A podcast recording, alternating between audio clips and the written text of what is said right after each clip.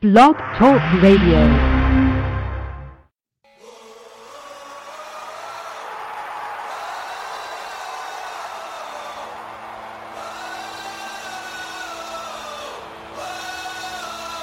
Welcome to the Football by Football podcast.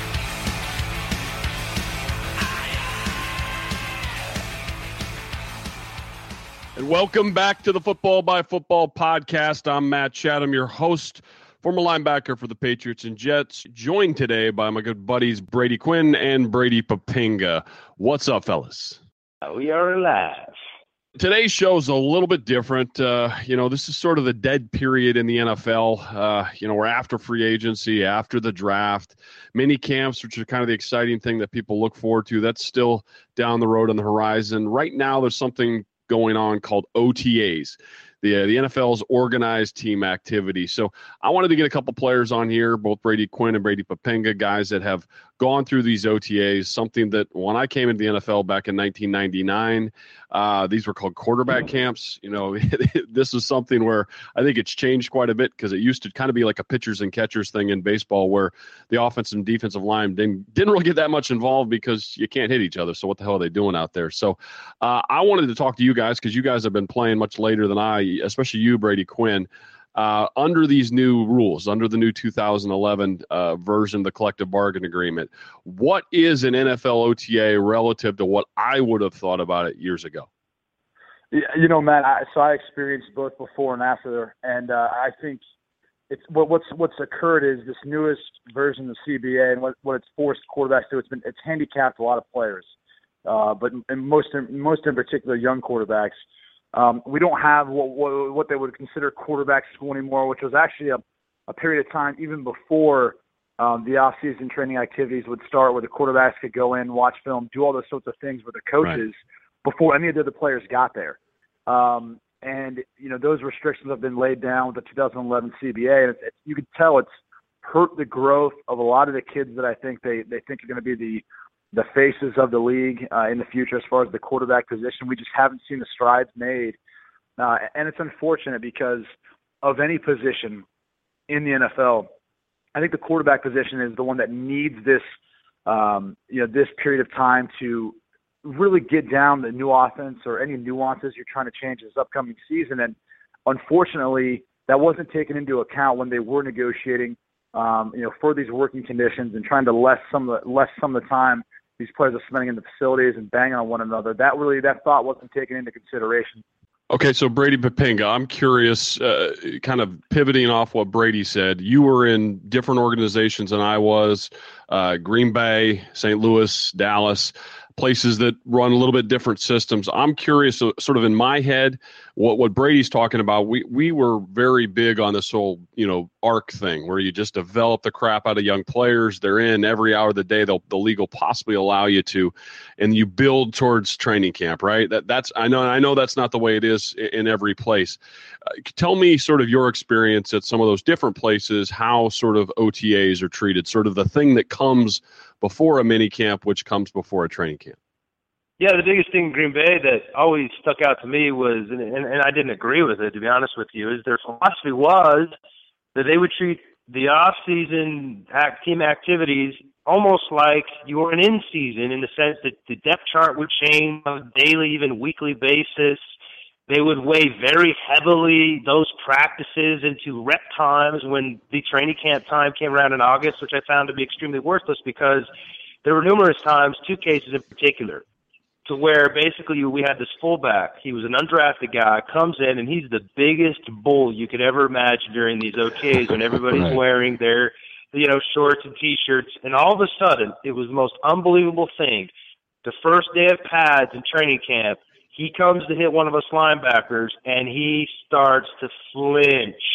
He starts to look soft. This guy was terrible and the team had built him up to the point where he was actually rotating reps with the perceived, or I should say, the favored starter going into the season, stealing his reps essentially, just because this guy was a pulley when, when everybody was in shorts. Blew me away. Another incident happened when we changed schemes from a 4-3 to a 3-4, we had this really big, tall, long, athletic outside linebacker. He was 6'4", 260. He was smooth, agile, quick.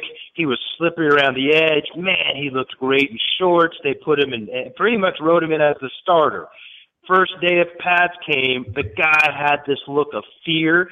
He was hesitant, and he was a complete disaster. Again, stealing reps from other guys – that were more likely to to be the guy and to be that person that was going to man the position. And by the way, he ended up pretty much fizzling out and didn't even make the top two depth chart going into the regular season.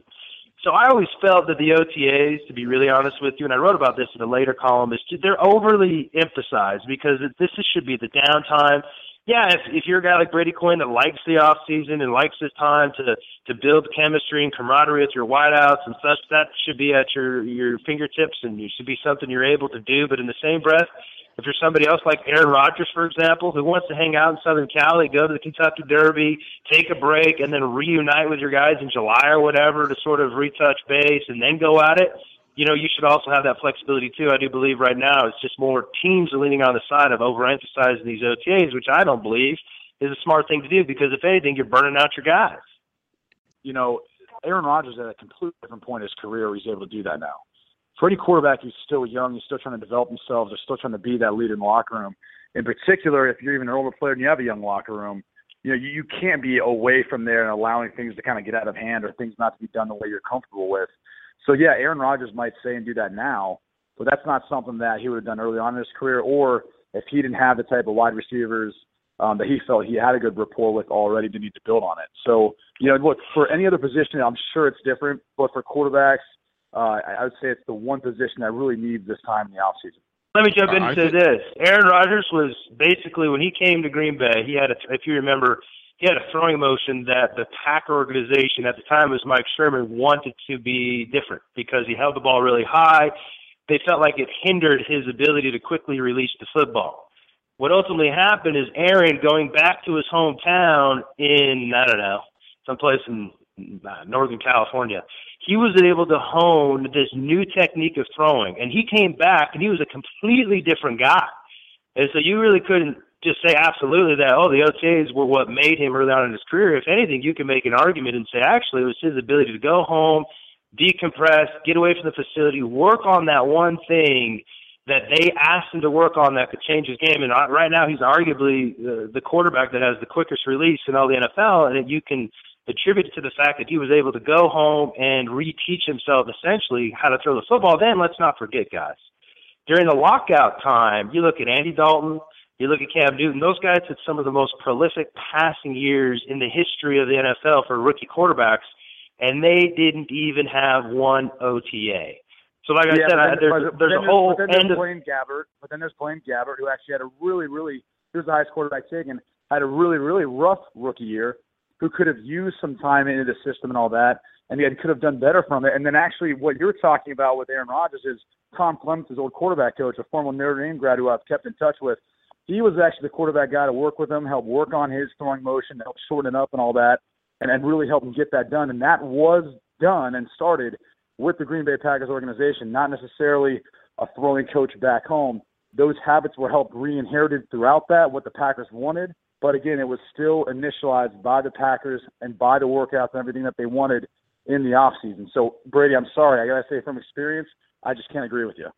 Let me just get my last point here. Uh, A Blaine Gabbert, he's never turned out to be anything. So bottom line is, I don't even think these OTAs would have helped him anyway. But I was, what I was going to say before I was interrupted was, it's different for everybody, and unfortunately, there's not the flexibility within the organizations of the teams to do what's necessary for what the player wants. And what I was going to say is, Brady, from your perspective, philosophy would like as much time within the facility as possible. Guess what? They're not going to give that to you. A guy at my end of the spectrum would like the least amount of time in the facility in the off season with these OTAs, and guess what? That's not afforded to guys. And so right now the league is at two different extremes in terms of not giving guys enough time in the facility because it should be made available to, available to them, and then they're on the other end where they take these OTAs so seriously to where guys like myself who don't highly believe in them have to just sort of go through the motion. So it's it's something that still can be tweaked and ultimately honed in on when you talk NFL off season.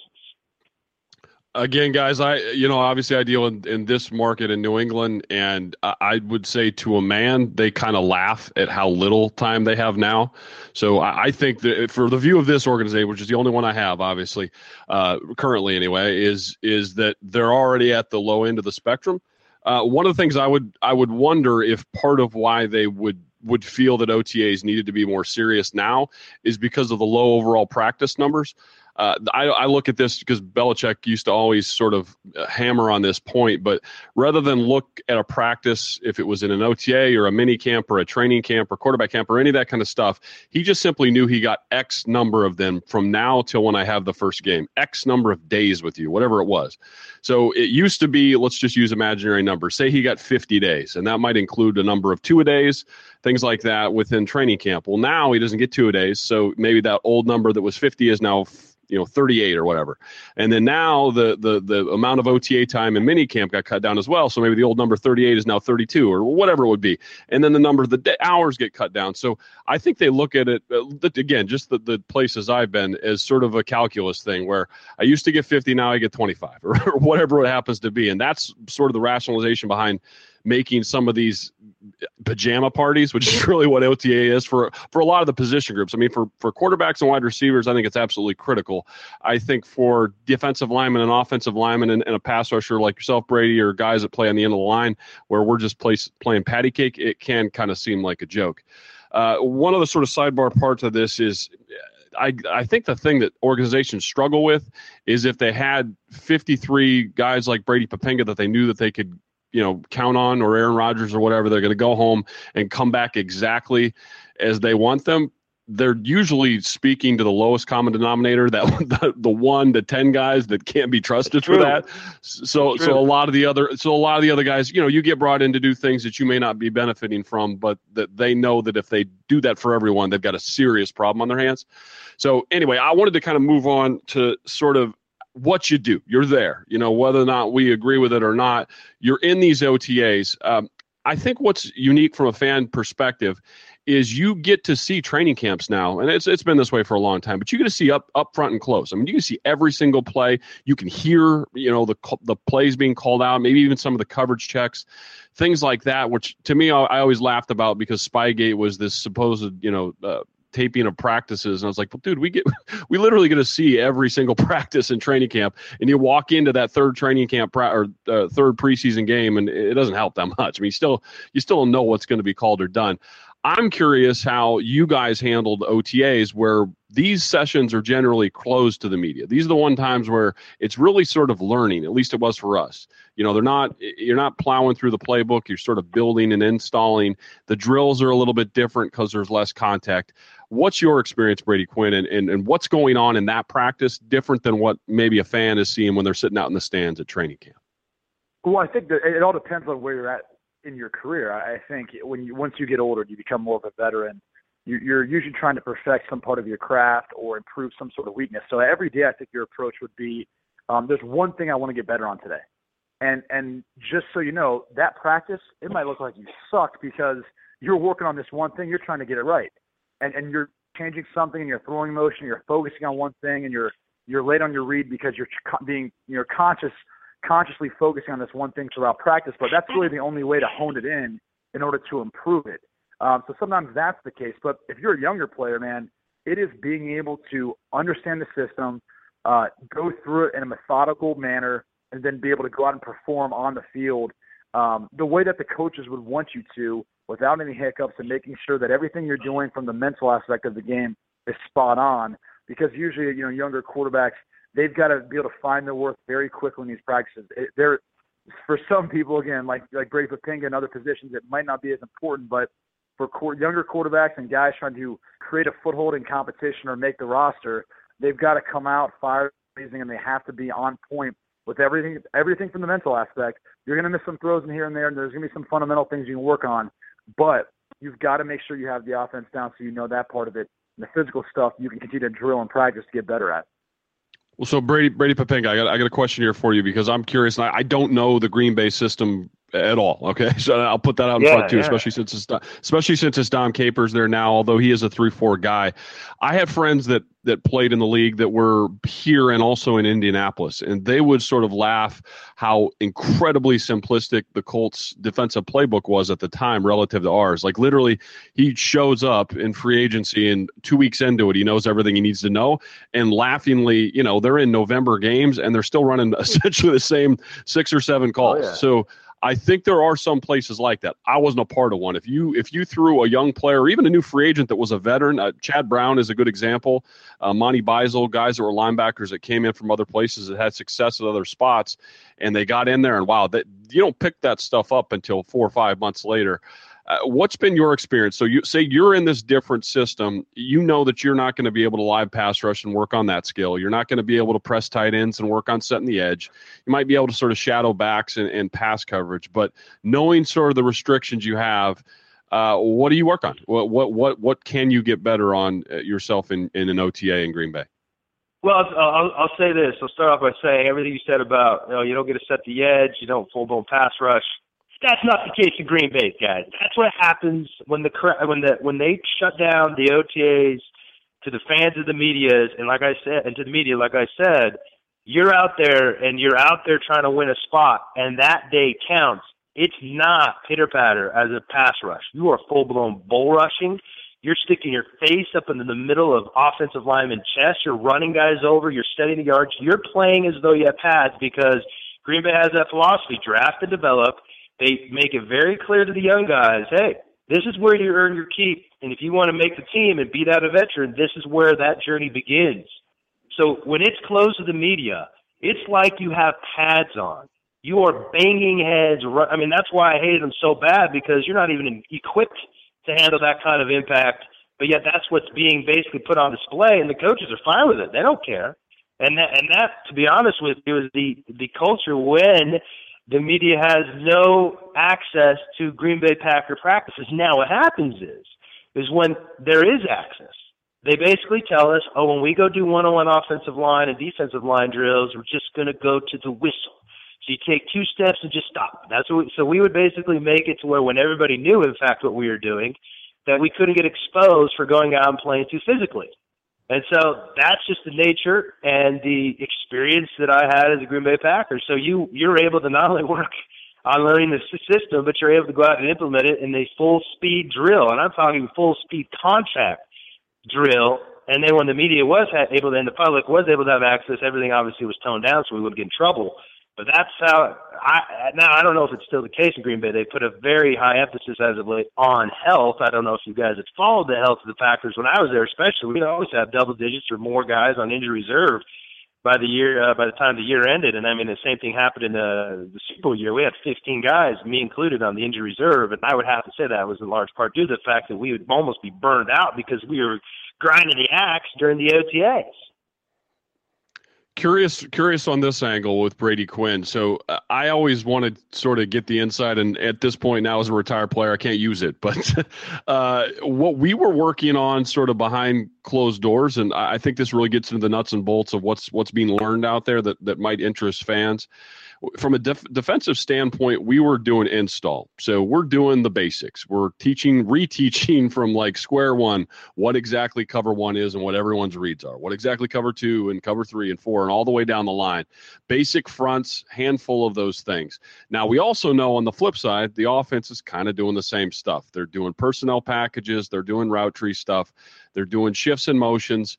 But we know that there's a pared down version. Are- Are you aware, as sort of a quarterback, as you go through OTAs and go through mini camps, that the guys across from you sort of have a pared back scheme? You know, maybe the defense is playing one, two, or three different coverages. The offense has got 10 plays or, or whatever it is. Are you aware of that fact? Do you, do you put a ton of stock in completion percentages, or do coaches really actually hammer on those kind of things at this time of year? you, you're definitely aware of the simplicity of a lot of times early OTAs uh, and what you're trying to get accomplished. But that's no different than you know your install, right? You're you're running very base, simple plays. You know things that are going to be more in your core game plan that you're running throughout the year. Just packaging them a different way, like you mentioned in personnel uh, and formation formationing them uh, and getting them to them different ways with shifts and motions. Um, but so you so you don't take a whole lot into necessarily your completion percentage. I think every day you go out there, you want to throw 100% if you can, or get you know a high percentage during practice. Um, but it definitely doesn't give you a, a realistic approach of what it's going to be like playing in a game because there's going to be more disguise, there's going to be more variations, and uh, until you get into really um, probably I would probably say the veteran mini camp or, or the end of training camp, um, that's when you start to get kind of the real live situations in practice that feel more game like.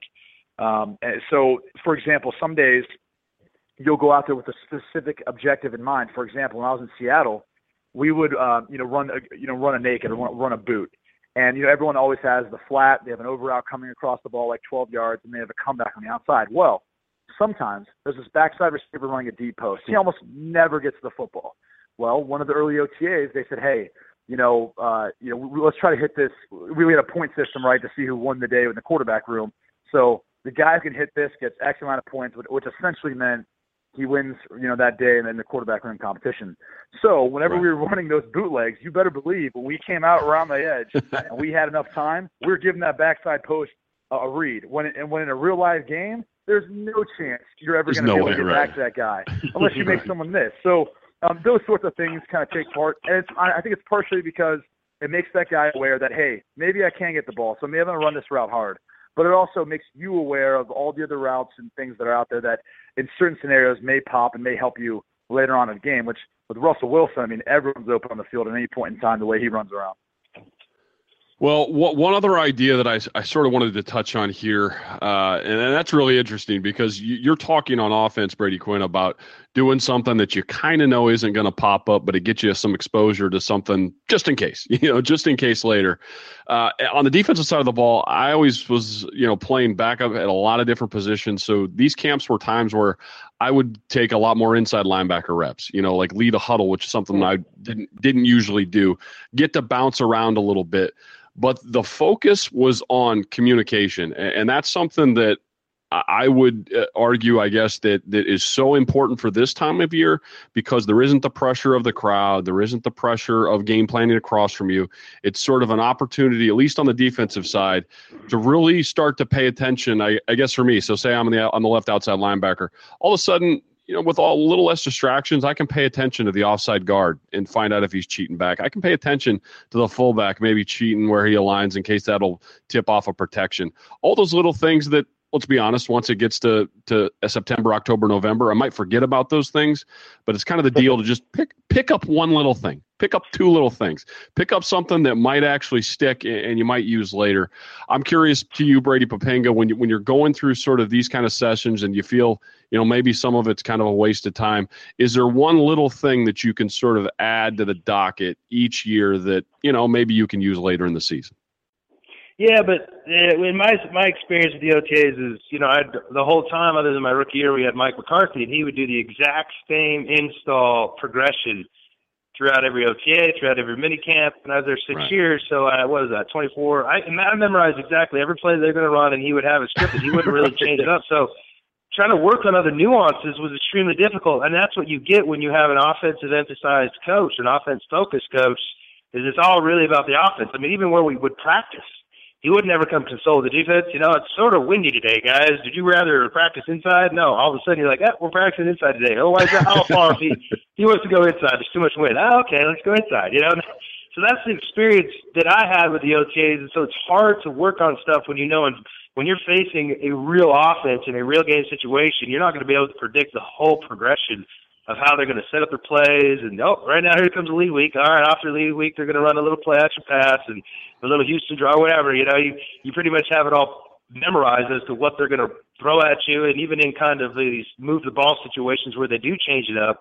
It's always the theme of the day. They're rarely ever pull out a play to where it was a play that you weren't even, you know, prepared for, you hadn't already seen in all the other team drills. So it was hard to really work on any kind of nuance other than just, like you said, focusing on the fundamentals and focusing on communication because in 3 4, the communication was so vital. And I played in the 4 3, it really wasn't as big, although there was communication coming from the safeties on down when our coverages did change.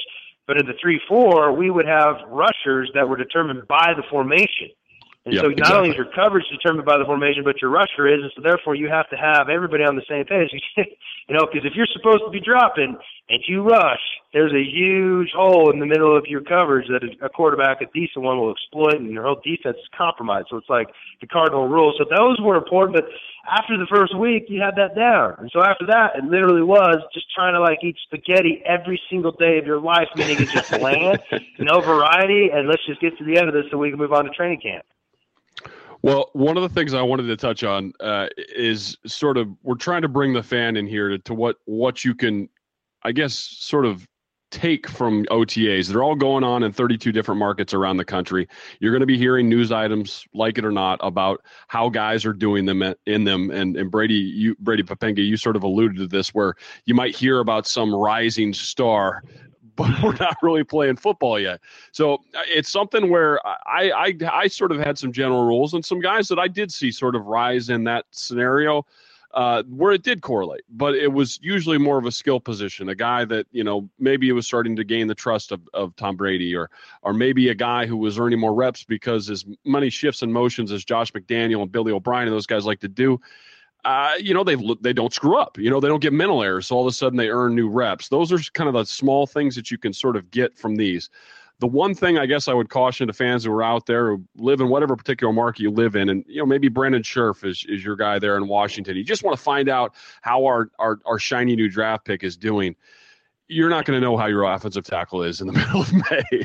So if No. you're reading a new, if you're reading a news story now about how wonderful Brandon Scherff looks, just just you know uh, shred it, use it for your ferret cage. That's not going to be good information we we have one of those in our own market, and it's not because I think he'll be good, great. I don't know. I, I hope he does a great job. Dominique Easley was a guy that was a top pick a year ago uh, from Florida on the interior line, but that he had a knee injury, so he missed most of last year. Everyone's fired up to see how he's doing now. I've heard some whispers that. Oh, Dominique looks awesome. Well, how the hell do you know with a defensive lineman? I, I, we'll, we'll know. I mean, we'll know in, we'll know in training camp, and you hope he's, he's as good as you've heard. But it's just something where I think fans out there should kind of understand. You know, there are going to be some positions. If your cornerback is is shadowing well and covering up and doing a good job and not getting burnt in and out of sort of zone coverages, that's some good information. That's decent.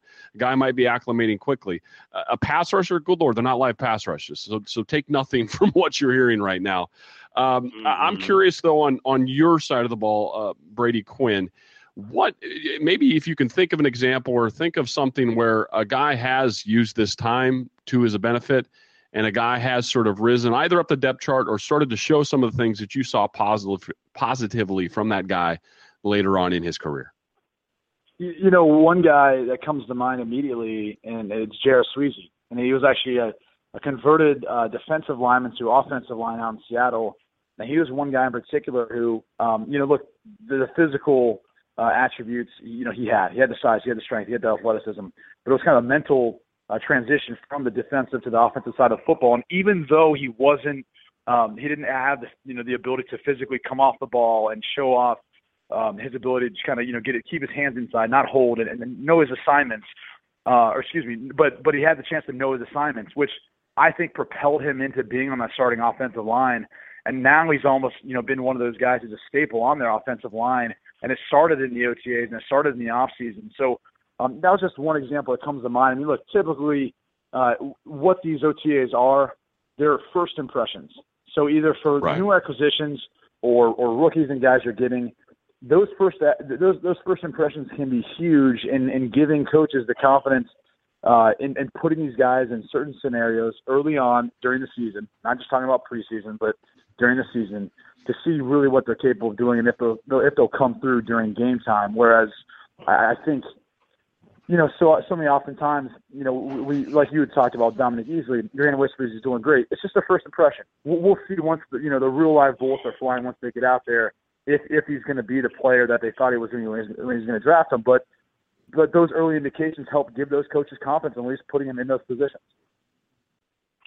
Yeah, I mean, it, it's like Brady Quinn was saying, it is important for the first impression, but that first impression, what I've experienced is it wears off pretty quick in those first few days of training camp. That whatever the perception was, depending on how that person performs, it either is confirmed or it's like, oh man, we really missed on this guy. What? Because I remember like specifically about this fullback. he's always the classic story where it's like play like Jane, but you look like Tarzan kind of deal, to where he looks so tough and so physical in the OTAs, and all of a sudden, the first few days of training camp, I remember it was Reggie McKenzie, who now is the current general manager of the Oakland Raiders, coming up and be like, "Oh my goodness, we missed on that guy." We that's why he, he said this exactly. He's like, so that's why you never judge a linebacker, D lineman, or offensive lineman in OTAs in shorts and t-shirts. Not a good, you know, good indicator. And I was like, yeah, obviously. Come on. I mean, just I'm thinking to myself, you just learned that. I mean, come on, come on, Reggie. You played six years in the NFL as a linebacker. Holy smokes! But uh, but yeah, I mean, it, the, the the OTAs they do serve their purpose they, especially for a young player. That's one thing, like I wrote in my article too. For a young player, it is a very good experience in order just to figure out what the ebb and the flow of the training camp and the season is going to be somewhat like, because you're going to get that experience in terms of all the meetings, all the walkthroughs, and obviously the practice time that you're going to get, so that when you do put the pads on, you're still not there with your head spinning around trying to figure out what's up and what's down. And so there is certain value to it, but I'd say that would be more for the young guys and for the older guys. You know, Brady, you just mentioned something that, that brought something to mind. You know, to me, it's the speed, right? We all know from playing, there's different speeds to to an NFL season. You know, the the OTAs, the, the mini camp, then getting the training camp, preseason, then regular season, then playoffs. Um, you know, there's all types of different speeds, and the game always speeds up and gets faster and faster and faster. So it's also really an acclimation period for a lot of those young guys to get up to speed with the veterans, get up to speed with the guys who played in the NFL before, who understand the speed of the game and what it's like because um, I know that's probably the biggest transition, right? That whole mental aspect of it, and then putting it together with the physical, and going out there on the field and matching that with these efficient veteran players who they don't you know, they don't take two steps when they're coming downhill on the run. They take one and, and they go, um, and they, they don't hesitate as much. The older veteran guys know when to go. They have that wisdom, uh, and, and those young players are still finding out. So it's it's almost like the speed of the game too. It's so important to see if these guys can adapt to it early on. I think it makes it a little bit easier for them to do that later on once the games come. I like the uh, reference there to sort of the mental portion that they can pick up, the speed portion that they can pick up. But I'm going to end the show here with a reference that I think Brady Poppinga is going to get because he had Robbo as a coach as well. Rob Ryan was my linebacker coach for many years, and Robbo's one of his my favorite quotes that Rob would say is he said, "You know, guy looks good right now, but it's tough to run routes with tears in your eyes." So the, the idea the idea being that you know what it's it's perfect as it looks now. Uh, let's see him get the middle component. Uh, but once we hit him, will he be able to continue to do it? So it is. It is sort of as Brady Quinn alluded to. It's a progression. This is the mental part. This is the speed part, the personal confidence part, also the coaching confidence part. Uh, that they can feel good that they put him in there. Uh, I think there's some confirmation bias that goes on, which is, hey, I drafted that dude. I was the guy that advocated really hard for this guy after scouting him at, at whatever university. so I want to see him out there in a less threatening environment, start to make me look like I made the right decision. Those kinds of things. Uh, but then it's just a, it's just a part of the growth curve. It's it's one part of the process, and this will be over. Mini camps will be on after that, and and then training camp, and you really get to learn some things in preseason. So, anyway, great stuff today, guys. Thanks so much for being with me. Uh, had a blast here on the Football by Football podcast. The FBF podcast can be found on iTunes and Stitcher and on the TuneIn radio app, or you can visit blogtalkradio.com and go to the Football by Football page. Be sure to check out footballbyfootball.com online, and if you don't already, make sure to give us a follow on Twitter at FB by FB. Thanks, guys. Have a good one, buddy. Thanks for listening to the Football by Football podcast. Football insight by football players. Hi, Lucky. Good night, Dusty. Good night, Ned. Good night, Ned. Good night, Ned.